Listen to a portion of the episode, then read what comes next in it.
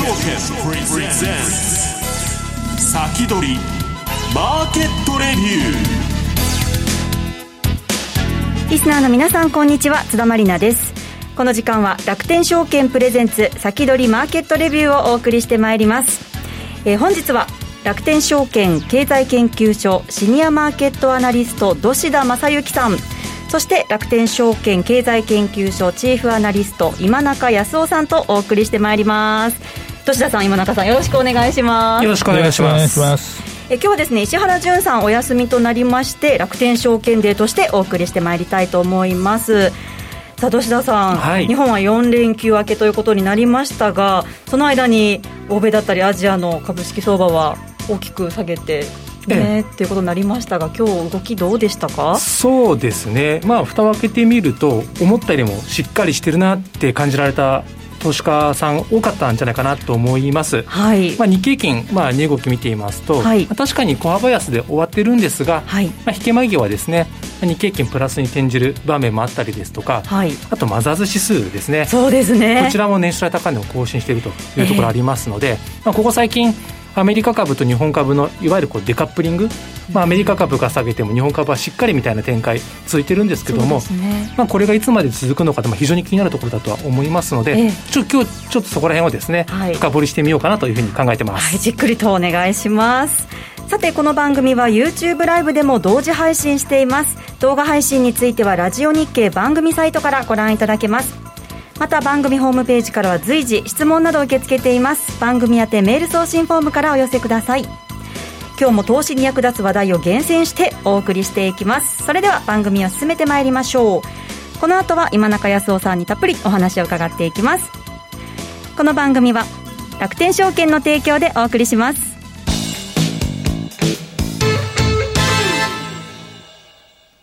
スマホで気軽に米国株投資始めてみませんか？高機能で使いやすい iSpeed なら、お使いのスマートフォンで米国株式のお取引ができるんです。場所を選ばずスピーディーに情報収集ができ、気になる銘柄があったらすぐ注文。今まで以上に米国株の取引が便利になりますよ。テクニカルチャートも充実。情報満載のスマートフォンアプリ iSpeed をぜひ使ってみてくださいね。詳しくは iSpeed で検索。楽天証券の各取扱商品等に投資いただく際は、所定の手数料や諸経費等をご負担いただく場合があります。また、各取扱商品等は、価格の変動等によって損失が生じる恐れがあります。投資にかかる手数料等及びリスクについては、楽天証券ウェブサイトの投資にかかる手数料等及びリスクページや契約締結前交付書面等をよくお読みになり、内容について十分にご理解ください。金融商品取引業者、関東財務局長金賞第195号、楽天証券株式会社。明日から役立つ注目銘柄。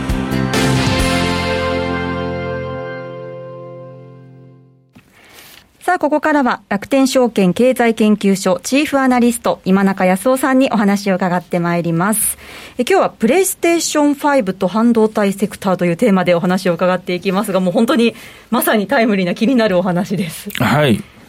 えっ、とですね、まず、その、昨今のその巣ごもり需要って一体どのくらいあるのかということですね。これやっぱり重要なポイントです。あの、これ、プレステ5が出る前、発表になる前もですね、ニンテンドースイッチの品不足がずっと続いている。で、プレステ4も、アメリカでやっと供給が整ってきましたけども、日本でも全然手に入らないと。はい、えじゃあ、どのくらいこの巣ごもりってあるのかということなんですけども、ええ、あの、今ですね、その全世界で家庭用ゲームの市場がちゃんと確立している国の人口って10億人強あるんですよ。はい、で、大体そこの8割から9割が、いわゆるリアルエンターテインメントのユーザーです。あの、映画館、えー、それから演劇、音楽ライブ、それからファームミーティングですね、例えば、まあ、日本でいうと握手会ですね、はい、あとテーマパーク、そういうのをひっくるめますと、大体8割から9割ぐらいが、えー、リアルエンタメ、えー、日本でいうと1億人ぐらいがリアルエンタメのユーザーになります。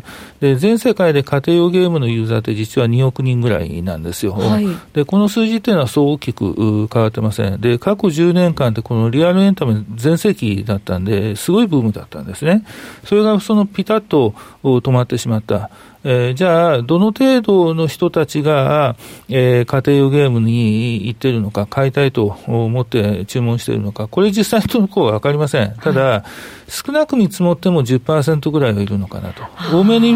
見積もって2、3割いるのかなと。私もあの実際、普段そんなにゲームしないんですけど、ええ、このコロナの状況になって、任天堂スイッチが欲しくて、めちゃくちゃ抽選も押し込んで買えなかったんですけど、だから私みたいな人も多いってことですよね。ということだと思います。その例えばですよ、その8あの家庭用ゲームの市場がある国で、8億人がリアルエンタメの市場だと、まあまあまあ、もちろんその家庭用ゲームのユーザーとですね、えー、重複もあるとと思いますけれども、はい、この8億人の10%だとすると8000万台の特需ですね。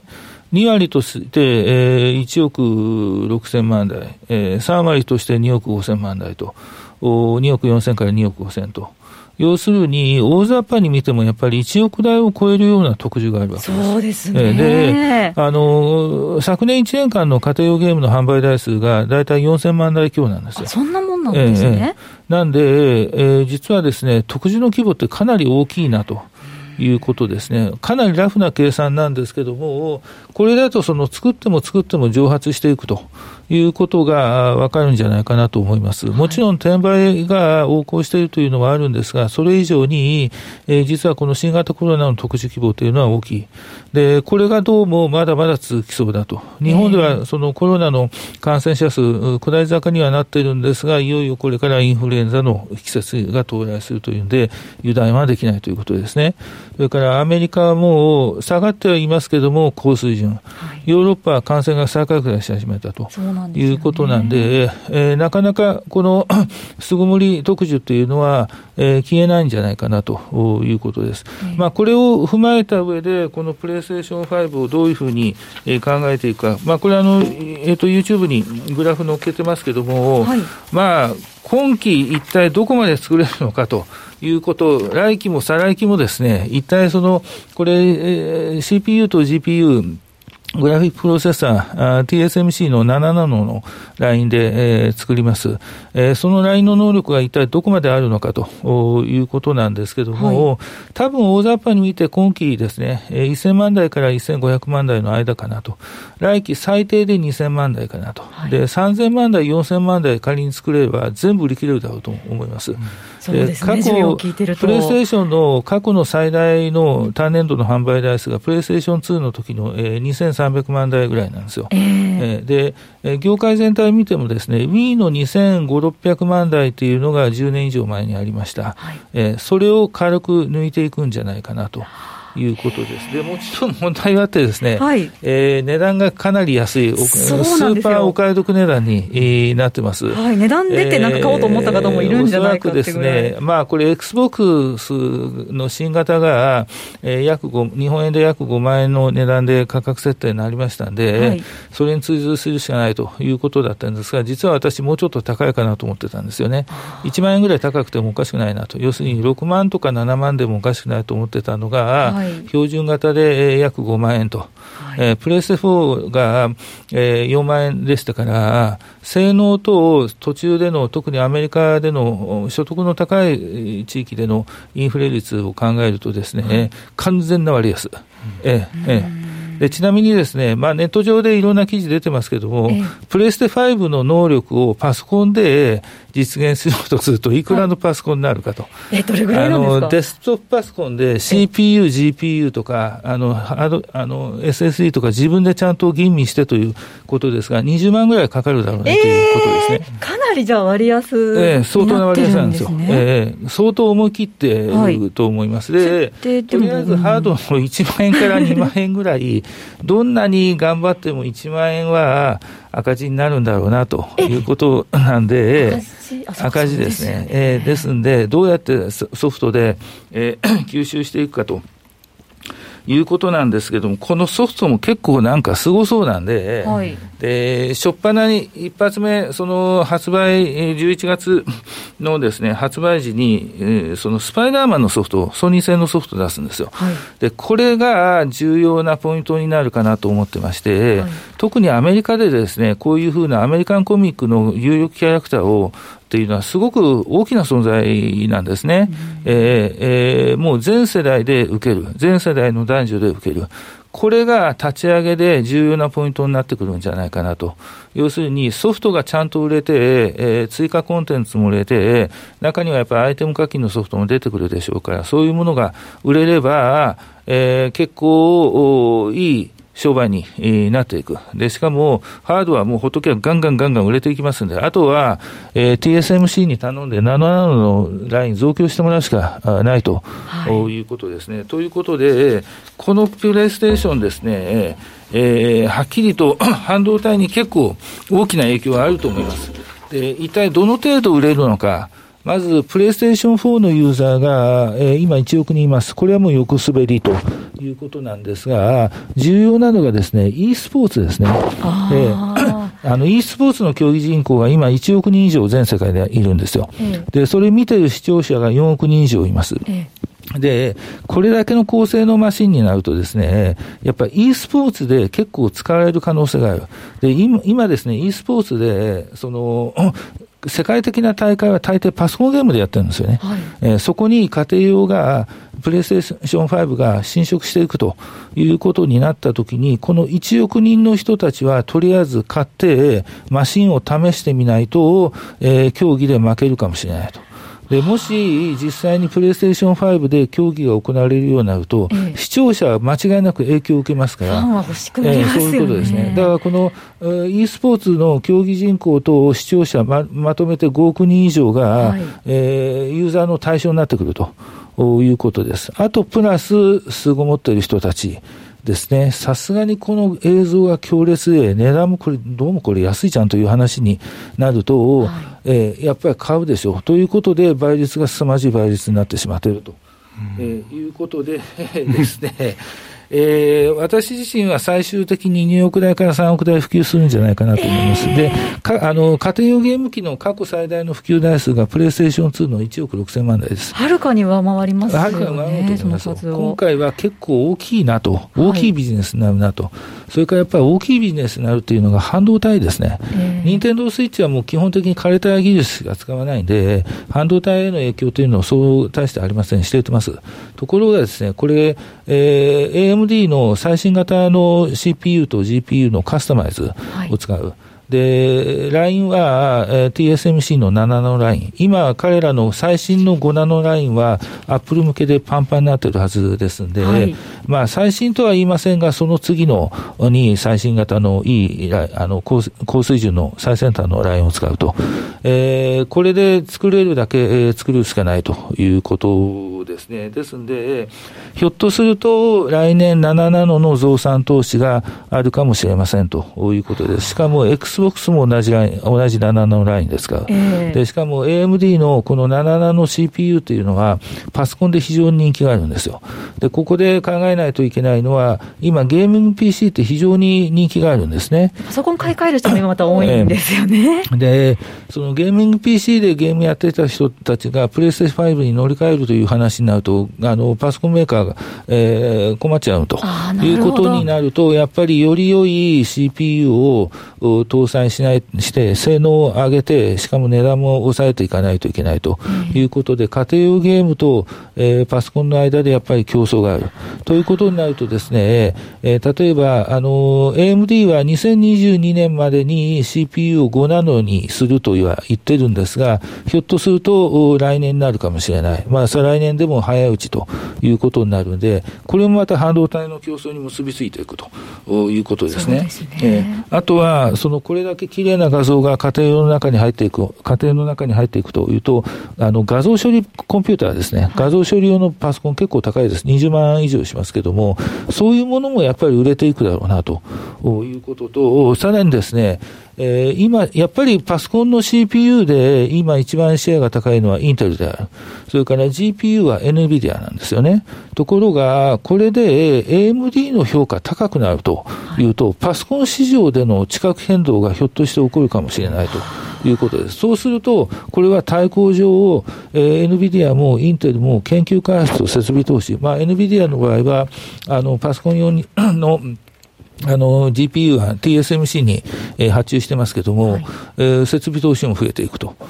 いうことになるとですね、これ、えー、結局、その、投資競争、半導体での投資も増えるということですね。これ、あの、今、半導体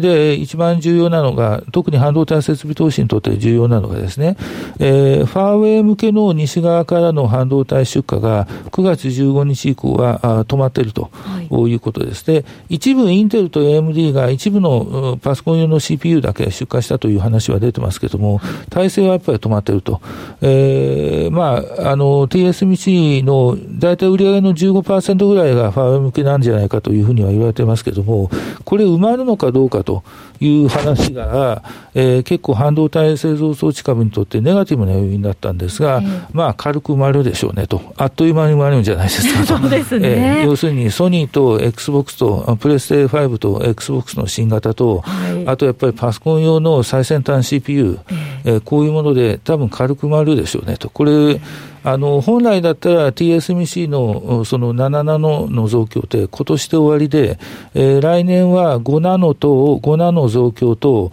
えー、再来年の3ナノの新規投資、これに移るはずが7ナノの増強もやらないといけなくなるかもしれないということになると、はい、これはっきり言って日本の半導体製造装置株、東京エレクトロン、アドバンテスト、レーザーテック、スクリーンホールディングスにディスコ、はい、このあたりやっぱり狙い目と言っていいんじゃないかなと。いうことです。こういう、その、とにかくソニーのプレイステ5っていうのは徹底的なハイエンドに狙ってるんで、えー、波及効果が結構大きいですね、これ、今回ですね。えー、で、任天堂どうかっていうと、巣ごもり特需自体が大きいんで、はい、上がる、あの、まあ、任天堂もいいんじゃないですかということなんですけども、はい。あの、ちょっと私、ソニーは長期投資で、例えば2、3年ぐらい持つつもりで、見てもいいんじゃないかなというのが私の意見ですね。えー、今のお話伺っていると、本当にもう、これまでのね、ゲーム機の売り上げもはるかに上回るような。そうですね。ちょっとこれまでのゲームの、そのし、あの、家庭用ゲームの市場を、あの、かなりブレイクしていく、そういう可能性はあるんではないかなと私は思います。はい、はい一方、この任天堂の方のゲームっていうのは、これまでどうだったんですか、これ結局今、その任天堂スイッチのゲームですね、これも結局、すごい特需大きいですから、えー、特に任天堂の場合、その今、すごもってて、あの家庭用ゲーム買いたいなっていう人たちって、要するにゲームの初心者です。えー、だから初心者向けには、えー、例えば集まる動物の檻とか、マリオカート、えー、それはいいわけですよ。えー、やっぱりプレイステ4とのゲームになると、やっぱりマニア向け、中級者以上ということになりますんで、えー、だからまあ、住み分けができるのかできないのかが、あの、プレイステ5と任天堂スイッチで、住み分けができるのかできないのか、今後の焦点になると思うんですが、はい私のこれ全くの感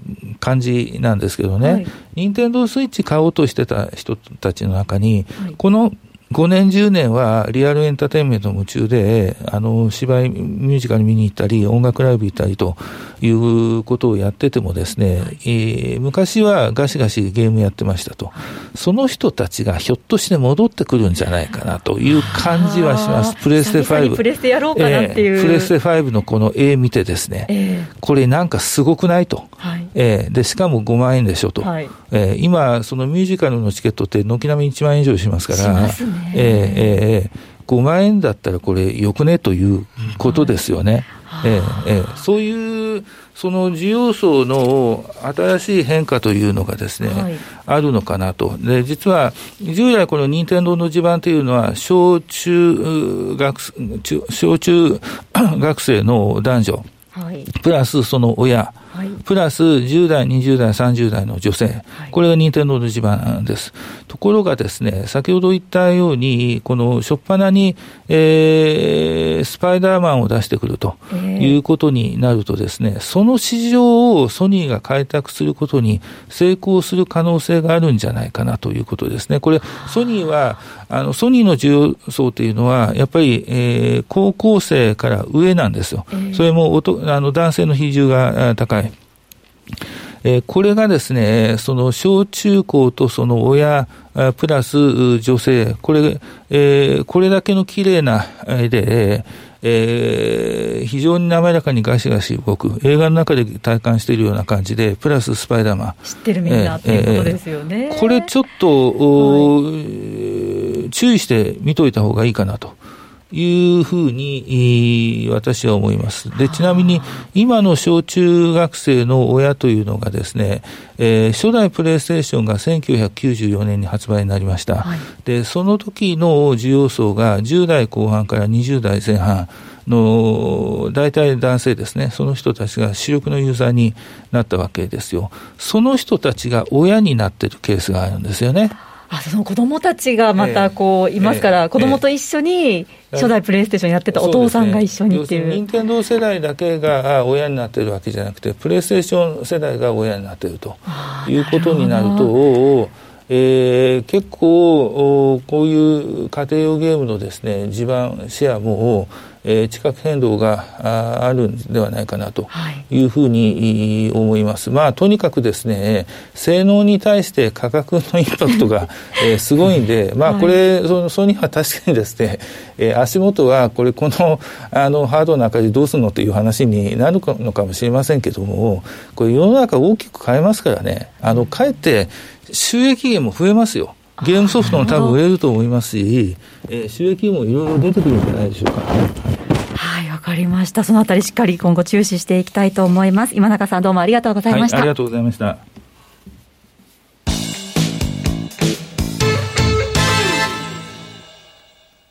豊富な情報量と多彩な機能で多くのトレーダーから支持を集める楽天証券のトレーディングツールマーケットスピード2。マーケットスピード2では、刻一刻と変化していくマーケットで戦うため、個人投資家でも簡単に利用できる5種類のアルゴ注文を搭載。アルゴ注文を使えば、事前に登録した条件を満たした時に自動で発注されるので、ずっとパソコンを見ている必要はありません。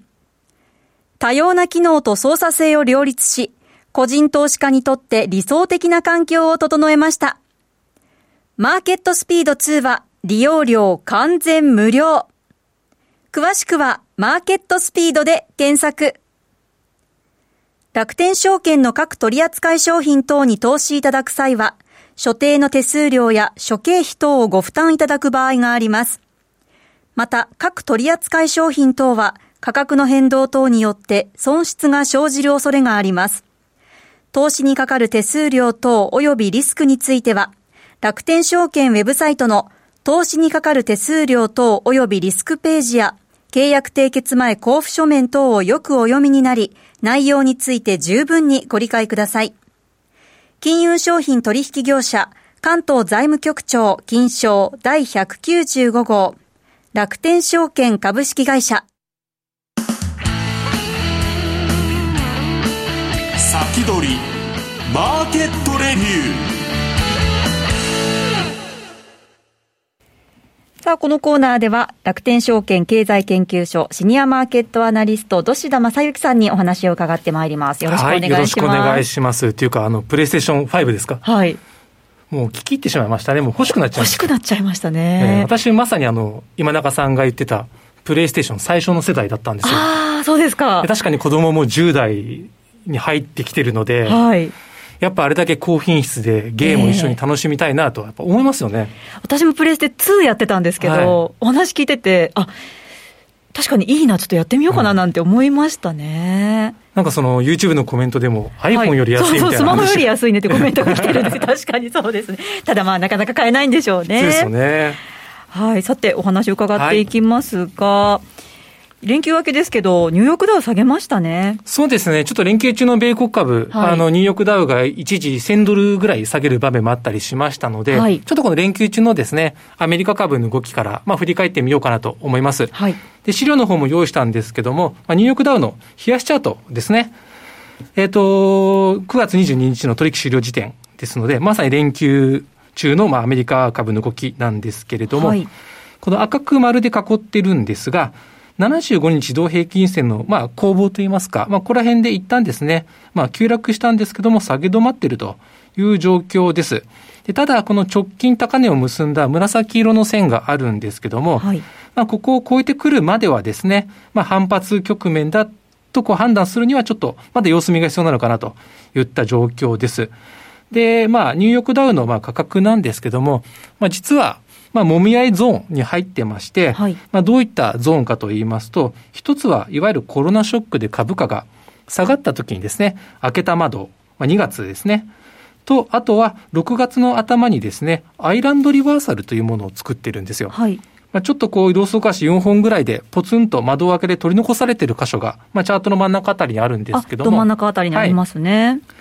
で、ここの時に開けた窓ですね。はい。で、まあ、上値と下値のそれぞれ抵抗体として存在していると。で、上値の方を見ていくと、一瞬抜きかけたんですけど、跳ね返されてしまったと。はい。で、大きく下げてる。うん、で、下値の方もですね、この連休中に足を突っ込んだんだけども、踏みとどまっているというところありますんで、はい、まあ、いわゆるこう、米国株がですね、今後上がるにしろ、下がるにしろですね、このゾーンを抜けていく必要があると、この抵抗体ですね、ピンクで塗りつぶされている部分。となってくると、まあ、しばらくですね、様子見ムードというのは強くなってくるのかなと。まあ、特にアメリカの大統領選そうですも始まってますし、はい、となってくると、まあ、こういった中でですね、まあ、あの、日本株が、まあ、堅調さ維持しやすいんじゃないか、まあ、下がったところは押し目買いのチャンスなんじゃないかというふうに考えることができるのかなということができるかと思います。はい。なんでこんなでもそもそも下げたんですか？そうですね。で、主な背景4つほど挙げてるんですけれども、はい、まず一つが、まあ、ヨーロッパ各地でコロナの感染者が増え始めてきたと。はい、まあ、先ほど今中さんもおっしゃってたんですけど、まあ、特にイギリス、フランス、スペインですね。はい、あとイタリア。まあ、そういったところで、まあ、感染者、1日あたりの、まあ、新規感染者数が、まあ、その4月の時と比べて、まあ、そこの数値を超えてきたといった場面が見えてきたりしてますんで、まあ、再びですね、都市封鎖、ロックダウンみたいな話も出てきていると。で、次がですね、アメリカですね、追加の経済政策、これ今議論してるんですけども、議会で、なかなか成立しないと。そうなんですよね。まあ、その催促する意味もありますねと。はい、で、3番目がですね、大手金融機関の、まあ、マネーロンダリング疑惑っていうのがもう報じられまして、はい、まあ、金融機関の株が売られるといった局面があったと。で、4番目が、米中対立の先行き不透明感というところ。まあ、大体この4つがですね、まあ、重なったことで、ちょっと売りがかさんだのかなといった判断ができるかと思うんですけども、ただこう、冷静にこれ見ていきますと、この1番と2番と4番ですか、ええ、今に始まった材料じゃないんですよね。確かにそうですね。急に出てきたことじゃないですよね。え、ですよね。で、あと、まあ、ある程度予測もできたことなので、はい、となってくると、まあ、相場というのは一度経験しているところですから、まあ、織り込みも早いと。で、切り替えも早いというところあります。で、あと、まあ、気になるのは3番目なんですけども、はい、まあ、確かにこの文字だけ見ると、一大スキャンダルの香りがプンプンするようなそうですね。感じはしますよね。はい、ただこれってじゃあ具体的にどこがどうなの、はい、でそれによってどういった影響があるのっていうところまではまだわからない部分が非常に大きいと。はい、で実は数年前2016年ぐらいにパナマ文書っていうこういわゆるこう企業が租税回避のための話が出たんですね、はい、その時もスキャンダルの匂いして株価も下がったりしたんですけど。そうですね。はい、じゃその後のお話、はい、この後の延長配信でもじっくりと伺っていきたいと思います。皆さんこの後の延長戦までお付き合いください。この番組は楽天証券の提供でお送りしました